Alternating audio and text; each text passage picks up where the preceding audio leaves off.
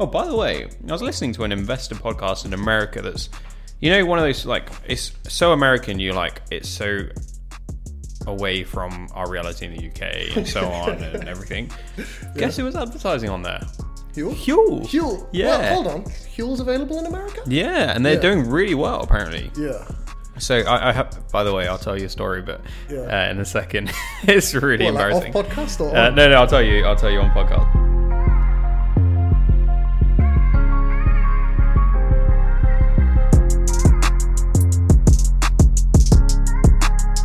So yeah, anyway, Huel, right? Yeah. Great brand. Great brand. Hope that we are one day sponsored by them. Yep. Mainly for the supply. Um, no, for the great advertising we can offer them. Absolutely. Well, I think I'm not going to overdo it, but I think we were some of the first salespeople for Huel, right? Dude, you were. At- Yeah, at- but I mean, I say we because we were both in, there when we uh, used to, you know, we were in a kebab shop once, and we were some guy was ordering a kebab, and there we were saying, "Do you want a nutritionally complete Yeah, meal?" Yeah. Yeah. Do you, or do you want a kebab? And he said Yeah. kebab, which Yeah. What the hell which was so strange. So basically, um, me and my brother went to Florida pre-COVID. Okay. It was uh, over Christmas. No, after Christmas, a bit of New Year's. It was one of those. Both of us were. Well, I wasn't single, but you know, still in not a serious, serious relationship at the time. So, Oh, so you um, weren't single, not serious relationship. yeah, yeah. Um, No, no, no, hold but basically, we were just like, yeah, let's just get away for a bit. Let's just do our own thing um, and go on holiday, right? Yeah, you're brushing real pat. Yeah. Past okay. um, so we were there. We were, we we went and um, we decided to go to Orlando out of anywhere. People were like, "Oh, you should go to Dubai and that," and we were like, "You know what? Me and my brother always liked Orlando when we went as a kid, as kids, Yeah. but." We realized we couldn't do much when we were there as kids, right? You can't do any of the adult rides, you can't experience it. And Orlando, Florida, so not just Disneyland, but Universal Studios and stuff, is actually very much suited to adults just as much as it is for kids. That. Yeah. Like you've got water parks, you've got stuff. I'm a I'm a kid adult, and uh, so we decided to go there. Anyway, another thing me and my brother love to do is eat, eat a lot, and uh, certainly in America, there's plenty to eat on. Whether you uh, like that kind of food or not, it's it's there. yeah, it's In there in bulk. in a lot with cheese, with everything. And we, we decided, yeah, we're going to go there. So we were in fit shape before we went. We worked out like we Oh, never this worked out before. recent one. Like I, I knew you. Yeah, Joe. yeah, I thought this was yeah, before you. No, I no, no. This okay, is pre-COVID. Yeah, yeah, yeah. Yeah, yeah. Um, So, yeah, yeah, we worked out. Yeah, Yeah. and um, we, my brother, because we were in such a mentality of eating well and doing things, Mm. we ordered Huel to America You and collected Huel to America. Huel in America because we weren't going to put it in our suitcase because Yeah. it's like valuable space. Yeah. Which probably would have been the smarter move in the end because we didn't finish it. Um, but yeah, we we ordered some Huel so that our lunches were Huel. Yeah. So then our dinners were Cheesecake Factory, and it was a balance. And then uh, we were still able to get the uh, the old. Um, That is incredible. I want to make Yeah. fun of you for this, but honestly, all all I'm hearing is like committed to the game. committed to the game, Yeah, man. but it was it was truly amazing. Anyway, this podcast had Huel. They were like nutritionally complete meal, but in an American accent. I was Yeah. like, wow, look how far that company has come. Yeah. gone. Like it's insane. Why did this shock you though? Because they sell in America. It was just the fact, like this is almost so Huel is huge in, to me in the UK, but I feel like I've been with them since they were a very small or very small company. Like I'm, I'm talking, they were probably doing time I bought it 2017, Yeah. probably in just over a million in turnover, which for them, it, you know, they're approaching. Think they're quite close to 100 mil or something, Really? far far beyond that now Yeah. uh, turnover. So yeah, they've you know they've 100x since where where I joined, if not more. Four years. Yeah, and they're very British to me. So like they're on British podcasts. You know, they made it Steven Bartlett's podcast, but Yeah. that's very British still, or traditionally is.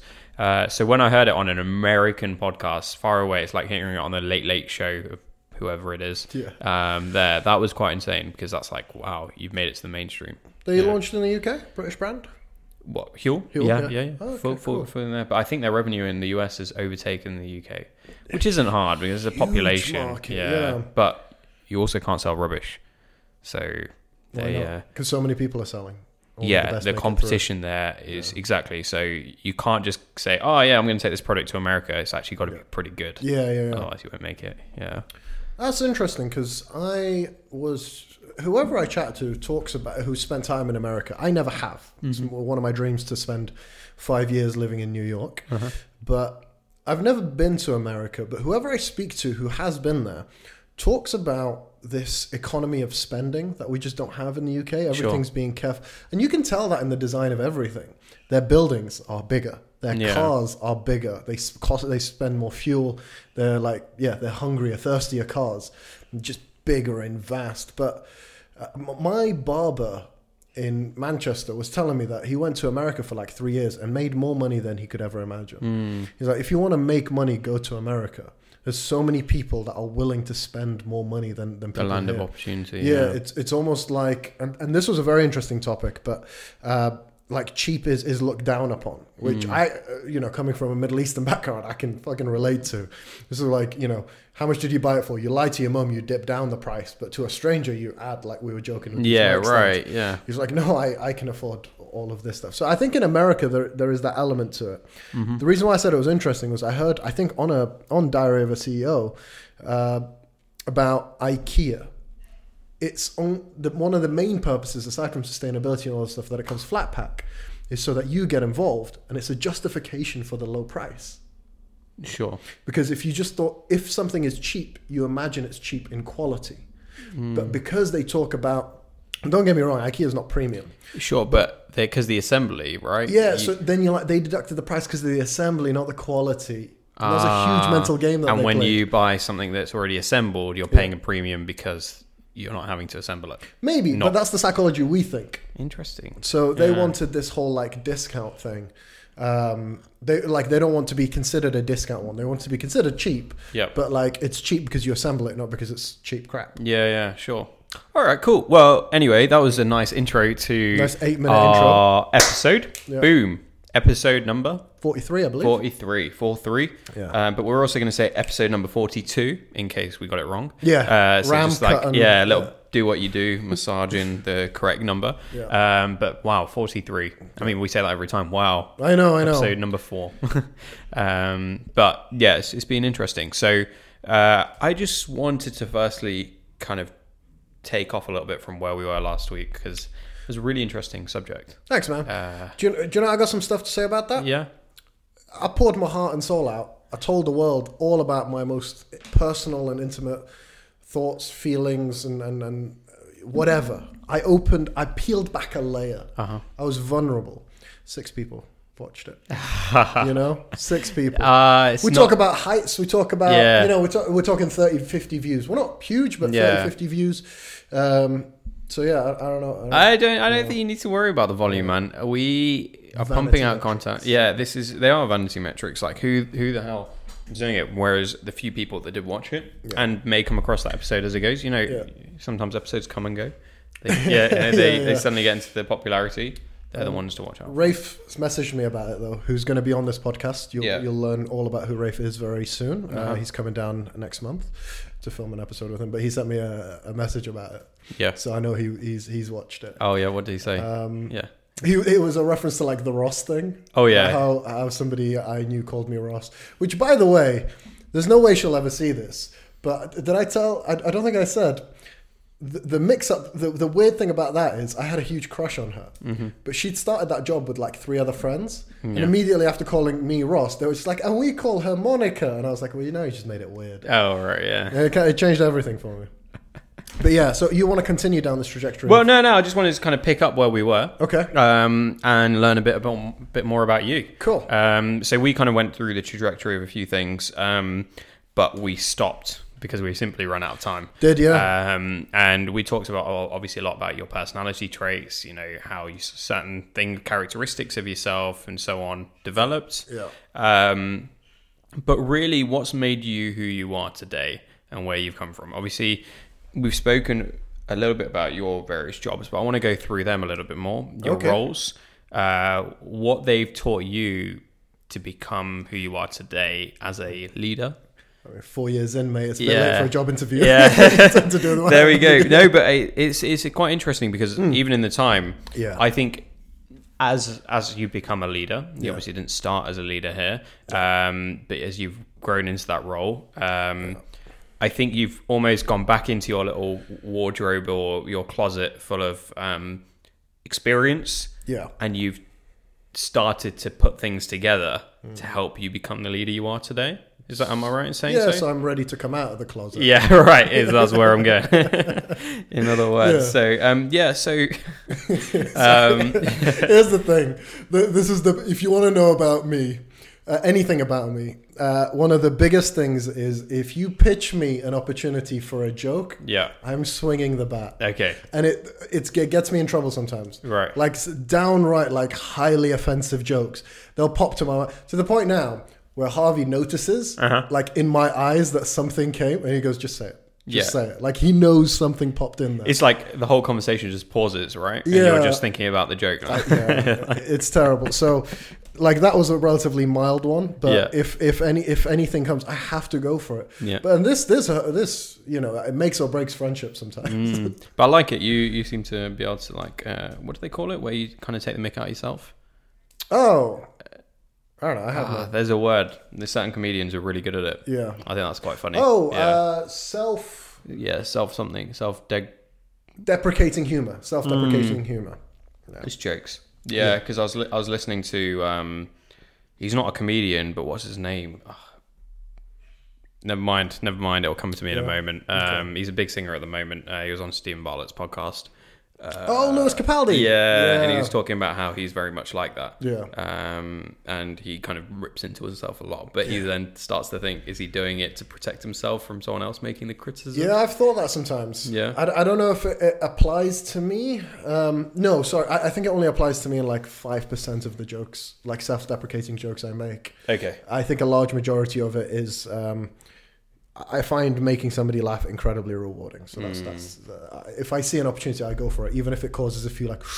Shouldn't have It's worth that. it, Yeah. yeah. it's always worth it to me. okay. But yeah, sorry, I, I, All de- I okay, derailed cool. you with. Uh, All right. So here, here we go. Yeah. Tell me um, what you thought leadership was before you were a leader, Yeah. and tell me what you think leadership is now as a leader. Are you using the word leadership synonymously with management, or are they separate entities too? Interesting. Yeah. Um, take that how you feel. Okay. Yeah. See, to me, leadership is people. Management is uh, matter and pixels. Mm-hmm. Somebody on a podcast that said all we do in life is you either move matter or you move pixels. Those are the only jobs that exist. Right. I thought that was brilliant. Okay. Um, so yeah, I think management is uh, matter and pixels. I think uh, leadership is people. So if we are, if we're talking about leadership and management as one thing, I used to think that it was a reward for a load of hard work in a more junior position.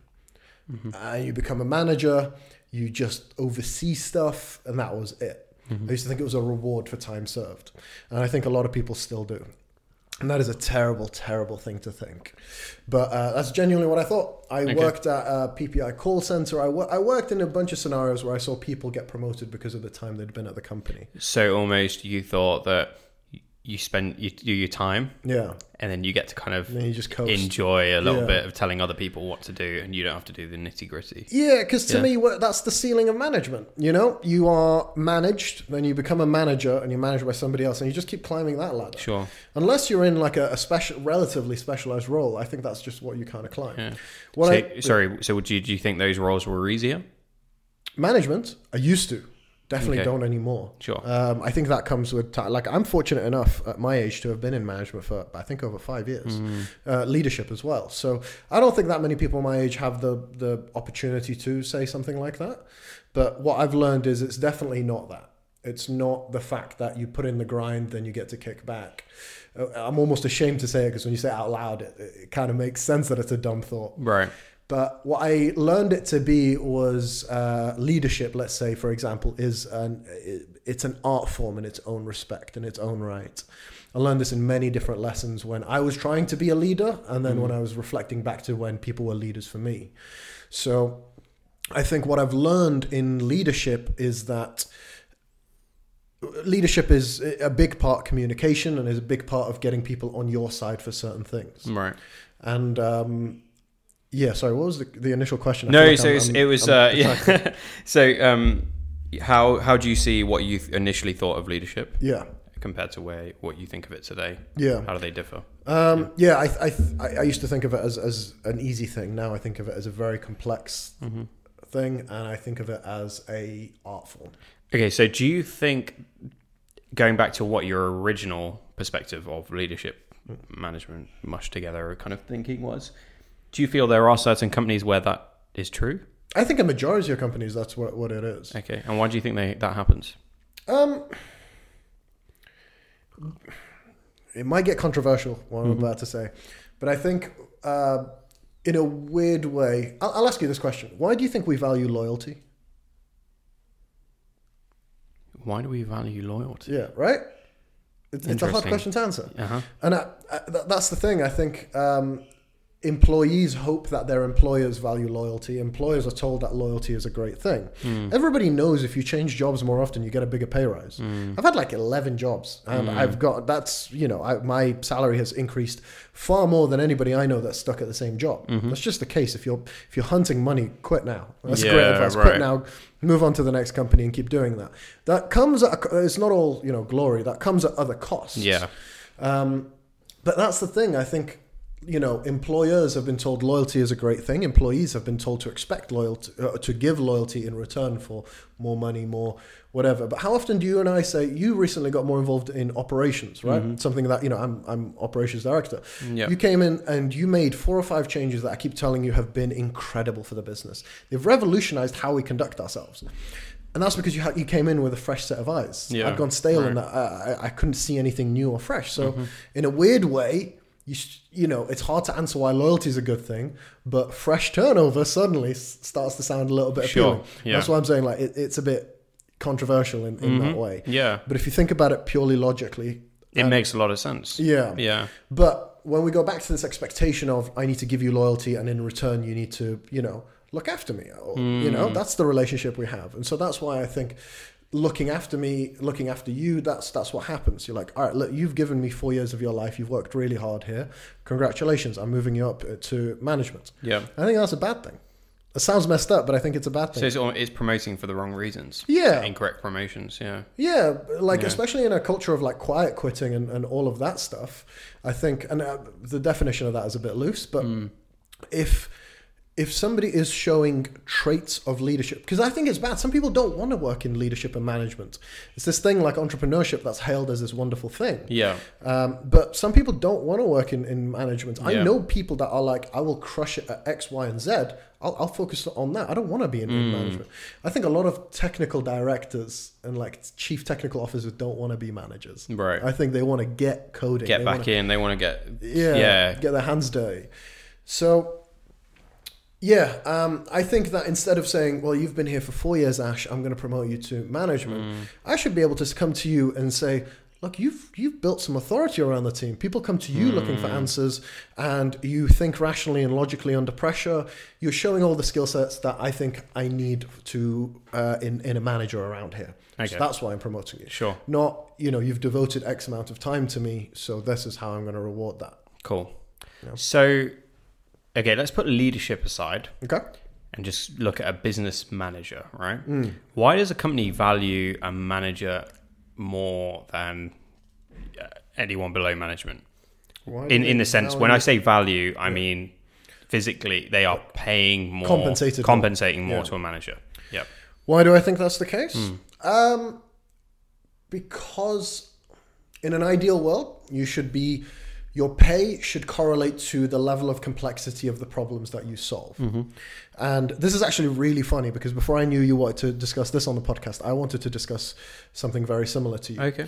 uh, which was, you know, as an entrepreneur, do you ever wish that you just had like a mundane job, Mm-hmm. like a come in, rinse, repeat, come in, rinse, repeat, and and that's the thing. I think if you are not in a management position, you're in a junior position, you're working with a team for a collective goal, then the buck doesn't fall with you; it falls with your manager. So if you're you're not pulling your weight, then you know the the senior ups of the team or the mission is going to be let down not by you, hmm. not because you didn't pull your team, but because your management, the, your manager wasn't on your case Right. or wasn't asking what's the support you needed to get you to the next level or you know it's it's always like we, we always say this like we don't want a blame culture We want an accountability culture. Mm-hmm. So when something goes wrong with the warehouse, I go up to Harvey. And Harvey, we just spoke about this. I'm like, if you were to say, oh, it's because X didn't do this, I wouldn't respond. I'd just sit there and wait till you gave me a good enough reason. Yeah. I don't care that X didn't do that. And that's kind of where you have this like structured system. Um, and that's why I think they're, they're compensated more because that burden is constantly on them. And the complexities of their problems, I think, are bigger.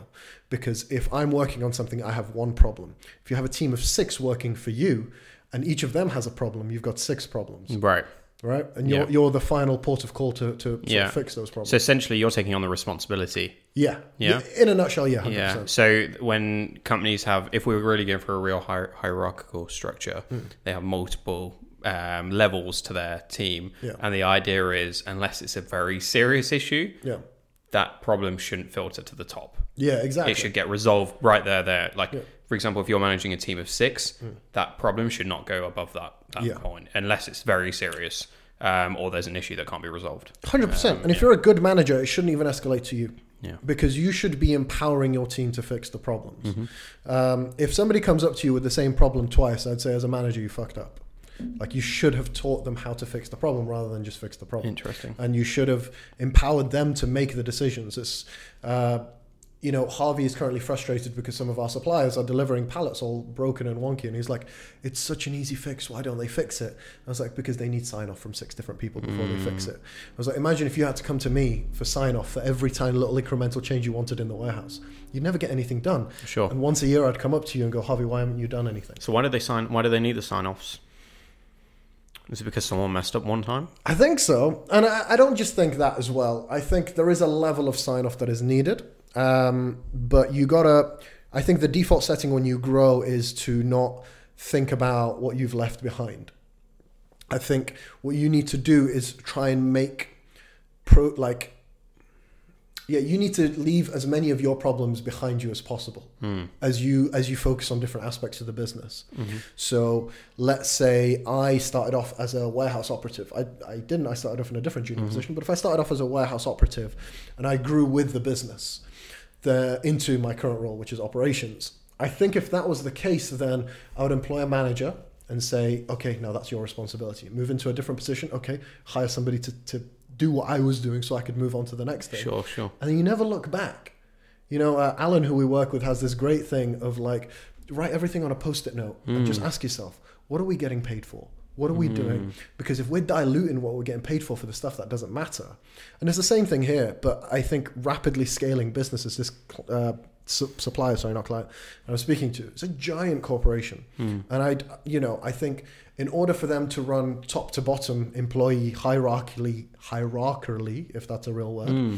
for that to operate as seamlessly as possible, it kind of it needs to happen like that. It's like saying we would drive a lot faster if we didn't have traffic lights, Right. Yeah. Okay. but we just stopped innovating at traffic lights. Yeah. Like, why can't we think of something else, like a portal? Or I, I know I'm being silly, but No, no, Like, you're even- absolutely right. why don't yeah. we build bridges? yeah. You know, keep traffic constantly moving. Yeah. So I think yeah, traffic lights is a good analogy. That's why it needs sign off Yeah. because we came up with a solution that was good enough at the time. Yeah. Never innovated beyond it.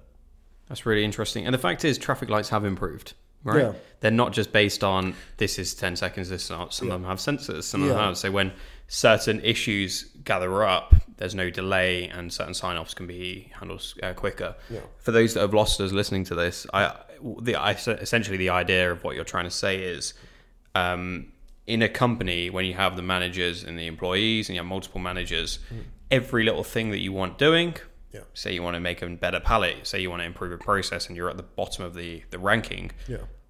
Takes forever. It takes about 10 yeses for you to get anything done. That's what you're saying, yeah. right? Yeah, yeah. And the idea is how can you smoothen that and lean that out to, to make things happen. And I, I've seen it when we work with a lot of our companies, our partners. Hmm. Yeah. It's exactly the same issue. And it frustrates us because we're, okay, we're not necessarily in their team, but the frustration then overflows into other companies and partners and, and this whole supply We chain. We often have targets, and we always want to deliver the best for them, to retain them for longer. To like, it's it's not a we live to serve our our clients all, and that's it. It's not a one way relationship. We want something Mm. out of this.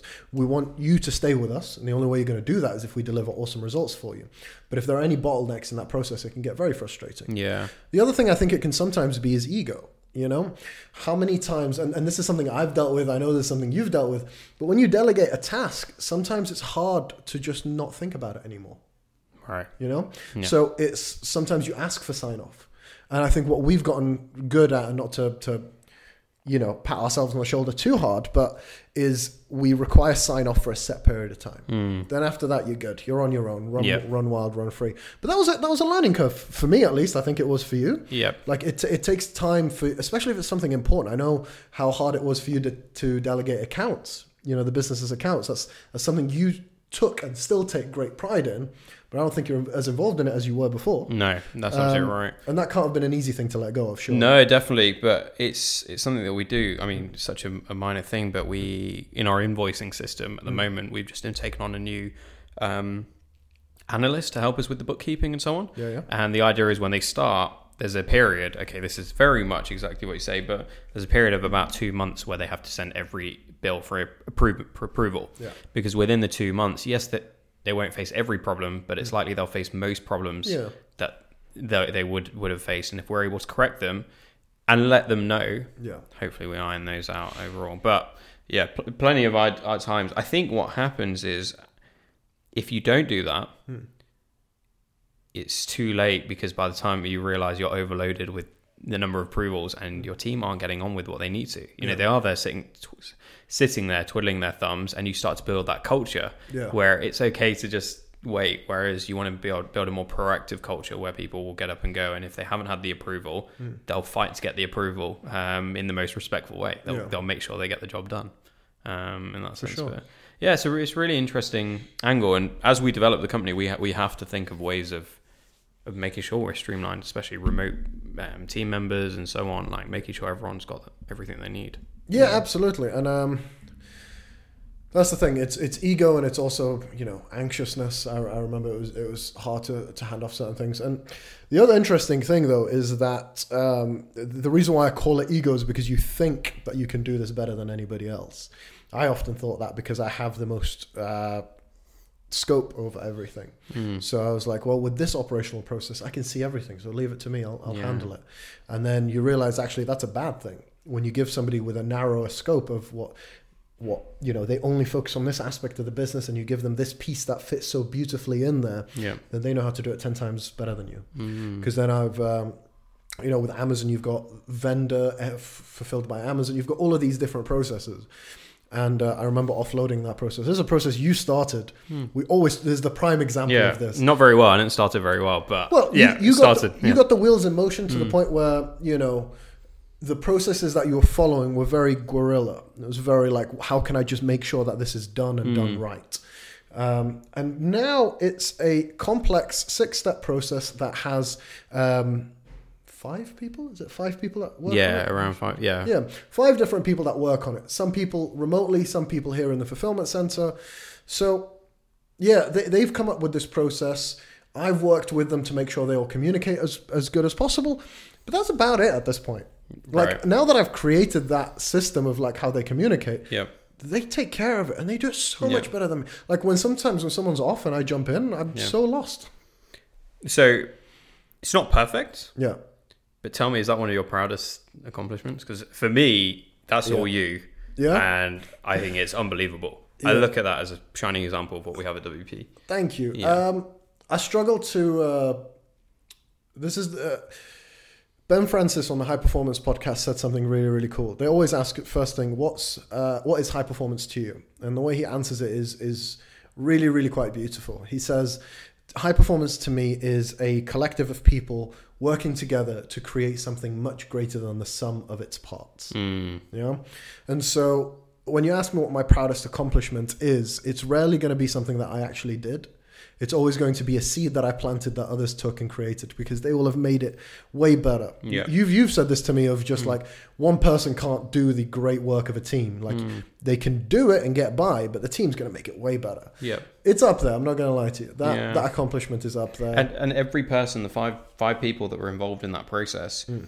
everyone specializes in their own area. yeah yeah yeah Uh, there's one person who's responsible to make sure everyone gets their job done. yeah and sees that it's progressing on its on its chart. Yeah. uh, you have a whole um, chart measurement. Kanban Um, board. Yeah, that's right, and it's got a whole percentage of how far we are through the progress. Yeah. Um, but ultimately, everyone is responsible for their own th- their own part, and the, the step can't move on unless they've completed their their task correctly. Yeah. Um, it's it's amazing, and I think what we can do is make sure we build in processes where sign offs are still required within that process to make sure people are doing their job properly, Yeah. But different people can can double check each other's work, so there's no waiting for a senior member to do it. Yeah. Um, sorry, it's just a thought that I had earlier that at the end of the day, it's just a double check from someone else. Yeah. Yeah. Um, and making sure that people are completing it in their own way. But yeah, it's it's an example of what I'd like in a lot of our processes, not just on the operational side, but in our in our day to day client management and so on.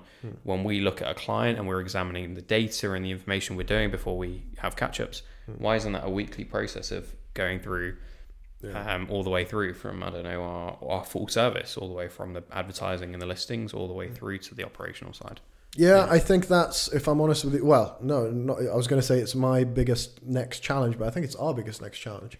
Because, um, you know, yeah, we're at a point where I think we we have all these great ideas to better serve our clients, but, you know, we're talking about hiring more so that we can delegate a few more responsibilities, and we're going to have to keep our ego in check as we do that.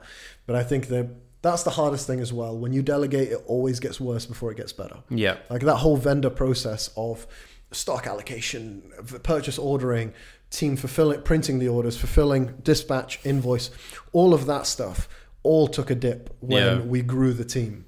People were out of a line. Like I didn't Yeah. know that they made the to- guerrilla guerrilla system look great. right? yeah, it totally did. Yeah. I didn't know that these people needed to communicate so much until the lack of communication nearly broke the system down. So I think that's the next thing for us, which is where there's a lot of prized interaction, not just interactions, but things that we do for clients that we're like, this is what it takes because Touchwood never lost a client. We, we this is what we do to make sure we don't lose them. This is the, the top tier that we can offer them. The best blood, sweat, and tears that we put into this to make sure that people our clients are happy. We have to delegate that, dude. I don't know if you've if you've come to terms with this, but that's gonna dip. Yeah. And I, I, you, I know you care. I care about these clients quite Yeah. deeply, but it's getting to a point where we can't be the ones there all the time. No, you're you're absolutely right. It's something I hadn't thought about myself. Um, Yeah. Um, of that dip. Yeah, it's gonna Yeah. dip, and I, I hate that.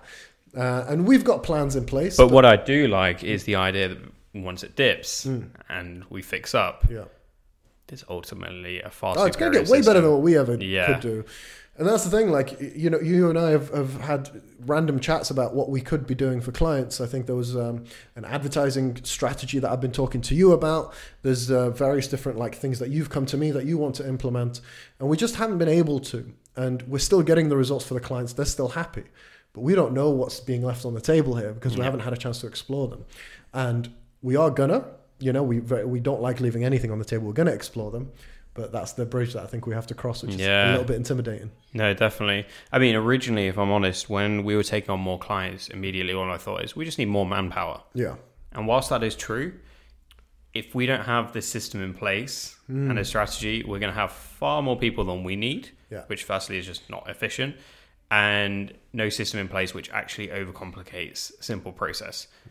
The Kanban system, if we were to say it for client management, we would have so many more random people involved because there's no real systematic flow, and we've just added a person here and added a person there, that it makes things more inefficient. We yeah, we don't serve our clients in the quick, fast, nimble way that we we say we do as well, and we become another one of them. Um, It's funny that you say that though, because that's a very me thing to think, um, which is like we gotta prepare, build all of this stuff before we go. And something that I've learned is a very you thing to think of, which is let's dive in and figure out how to swim from there. Yeah. It's funny we've kind of switched that, but that's kind of been good for us lately. Yeah, I think. I think we've both seen the positives and the negatives of our, of our own Yeah, yeah. mentality, which allows us to massage the two together. Yeah, as yeah. we keep weirdly saying. um, but yeah, it's it's really interesting. So, um, something that just comes to mind when I'm when we're talking about this process, right? And we go back to the vendor process um, that we have, and I'm like, Just by the way, not everybody here is familiar with Amazon. Yeah. Um, Amazon, I'm just going to put it in a nutshell. We actually have a webinar on this very, very soon. Feel free to tag along to that, especially if you're in the healthcare and pharma, because we can actually help you. Um, Amazon, you can sell in a multitude of different ways. There's first party and there's third party. The first party is where you sell your products to Amazon. Amazon own the product, they sell it. That makes sense? Just like you would to Asda, you sell it to them, they own it, and they're like, thanks for this, we're going to take care of this. You, you would have probably seen this on your Amazon page if you've been shopping recently Hmm. of the product saying sold and dispatched by Amazon. Exactly. Yeah.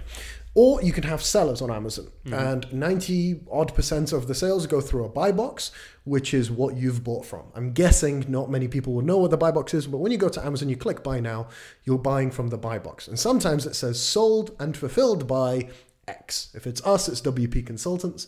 Sometimes it says sold by WP Consultants, fulfilled by Amazon. Mm-hmm. So th- that's where you own the product and it's either fulfilled by Amazon or by you, but you own the product until the sale is made. Yeah. And the vendor process is where you have a this weekly interaction with Amazon. They request a bunch of purchases from you, uh, purchase orders from you. They send it your way. You fulfill that to them, then you invoice them. So for us, what that looks like is Monday mornings invoices come. Used to be the guerrilla way was The um, PO, yeah, POs come. Yeah. Yeah. Either you or me would approve them. Either you or me sometimes would pack them and all of Yeah. that stuff. Now they come through a supply chain manager who works with us, Josh, great dude, um, will prepare a forecast and some stats for you and me to look at. Yeah. Um, and from that, we'll make a decision whether we're sending the stock or not. Then he will prepare all the required documentation, send it to either Gianluca or Harvey, who's upstairs in the fulfillment center. Josh is remote. Uh, why am I saying all this? Is, is, Yeah, is it so- necessary? No, it is. It is. So Okay. essentially, it's what you've just said. Ca- Carry on. Finish that. Finish the Okay. process. Yeah. So then the, they uh, basically Josh has prepared all the documentation, which is sending advanced shipment notifications to Amazon, telling them how much to expect the batch processes, uh, batch products, uh, the batch of the products that we're going to send, the expiry dates, all of this metadata that, that we fill out on the shipment information. Prepares all of that very neatly in a bunch of folders. Gianluca or Harvey upstairs have this folder at their disposal. They print it off and they send it down for the warehouse operatives to pack, ship, label it at the building, um, and that notifies um, our analyst who can then set up the invoicing. Yeah, and it's it's such an interesting process, and the more and more accounts that we're adding into the vendor process, Yeah. um, the more we're seeing how we can rinse and repeat the same process across Yes. the board. I would argue there's too many moving parts for what we had maybe even a couple months ago. Sure. But now we have we deal with enough vendor accounts. Yeah. It's very necessary. yeah, absolutely. So my when I where I was going with that point of vendor. Yeah, sorry, I um, rambled. No, that was perfect though because it gives some background, and it also explains how far we've come. And it's Yeah. that that there is like it, for for me is why I do it. Is why I do it because that process of the fact we didn't just come in with that process done, ready Mm. to go. We started in the guerrilla days. Yeah. I remember, like, I, I, I was intimidated when I first started this vendor process because it was a whole new side of our business that didn't even know what Vendor Central was when we did it years years back. We had only ever been on the seller side. Yeah. We introduced into the one P world, understanding how Amazon raises POs, over raises them, and so on. And it's that experience Yeah. And knowledge that allows us to, you know, go in and confidently know what we're discussing and and It's a good couple of years ago as well. It's funny you called it. It was like something we did on the side. There was a, a team member who nicknamed it our little side hustle. yeah, Um, and lo and behold, it's become a very crucial part of our business. Hmm. Funnily enough, though, I think the biggest benefit, especially to me with some of the clients I deal with, is um, having that exposure to the logistics side of things. Um, means that some of the clients that we, we deal with everything for clients. Some people just want a little bit of advertising support. Some want the whole full hog yep, um, which is obviously what we prefer. But with the advertising side of stuff, you know, we're able to advise like, hey, you are making 50, 60, 70 grand a month in revenue, Hmm. but you're also getting billed two grand for your logistics issues. Like you, you can fix that. Here's how you fix that. right. Like, how do you know that? Well, we actually do the, the Yeah. vendor stuff here too. We actually know Yeah. how it can bite you. We're not just Yeah. four nomads based around the world. We've had that parcel go missing to Amazon. Yes, we, We- have, sir. Yes, that pain, we have. yeah, we've had it. We've had it all, and Yeah. it, it's that. I think that's that. You're you're bang on the money there. That the the issue we're facing now is not enough clients know that this offering is available, hmm. and they're taking the fact that Amazon charges you, they're taking the fact that inefficient processes, and they're just taking it for granted. Like that's how it is. So our goal is to we're being disruptive. Yeah. We need to shout about how we're being disruptive and, and different. in the Yeah. yeah. I think it's enough to, you know, how many clients have you worked with that have said, "Oh yeah, we tried Amazon and we hated it. We don't want to do it anymore." And we we always go, yeah, "No, no, we know. We've heard this before. Yeah. Amazon is a nightmare, but we're here to to take on that nightmare and uh, walk that tightrope that you have to walk to get to good revenue, good customer experience, good brand experience. Yeah. We we know how to walk that tightrope Yeah. only because we've drowned so many times, so many times. Yeah. So th- that is why that's what I personally do what I do. Mm. I like I get the thrill from it all because we've seen so many countless processes Mm. to change and evolve and it, you don't see it on a daily basis. So yeah, when you're when we're facing these challenges, the struggles, we had a couple of challenges this morning that you came to came to me with. You know, it's it's painful in the moment, right? It's it you, you're pulling your hair out literally, right? But all of those over a period of time, you don't see it today, Yeah. but it's shaping our strategy. It's shaping the way we do things to be better. Uh, and it's, I'm trying to say that without sounding corny or business guru uh, num- uh, number one, but that yeah, it's that we'll look back and say yes. I mean, today you've been having an advertising issue, right? Uh, our software.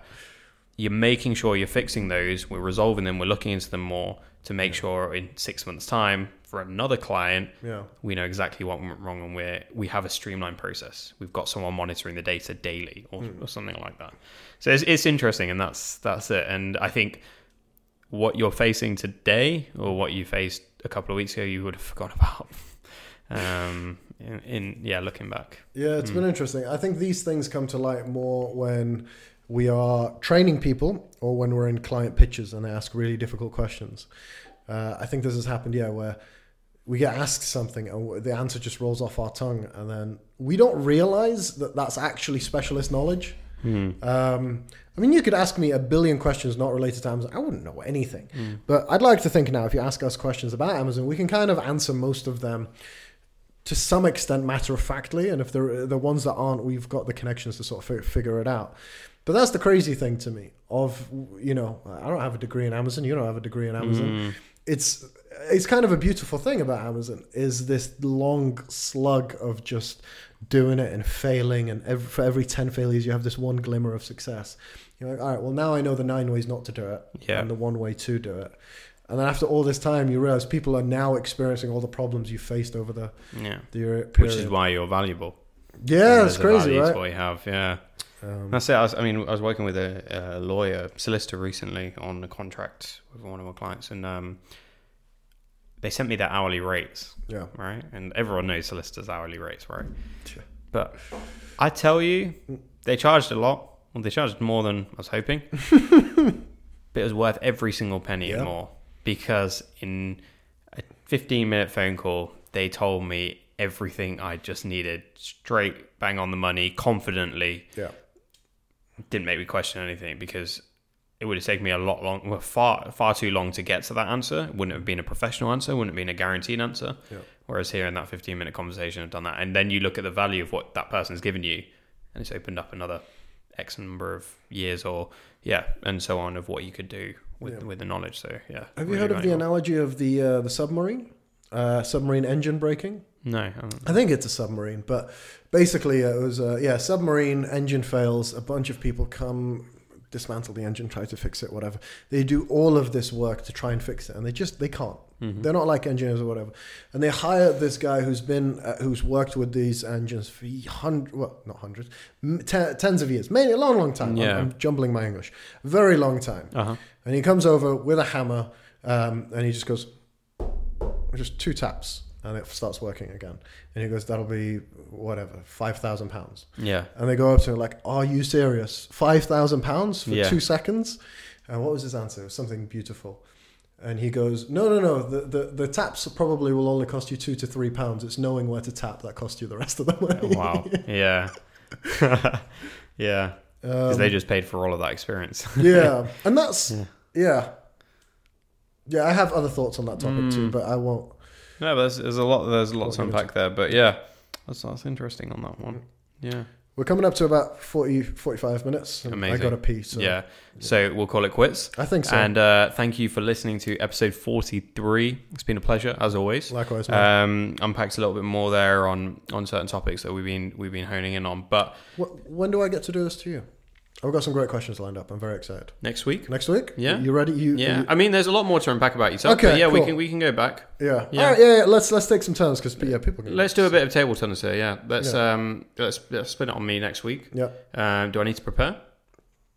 Just emotionally, Okay. I'm gonna tear I mean, that's down. the hardest thing Yeah, do. I'm gonna yeah. tear your walls down. I want to peek Wow. behind the curtain. Oh no, we I want to know No, what, no, we what don't. the inner workings of Ash. I want to know your demons. I Oh, want to yeah. know your angels.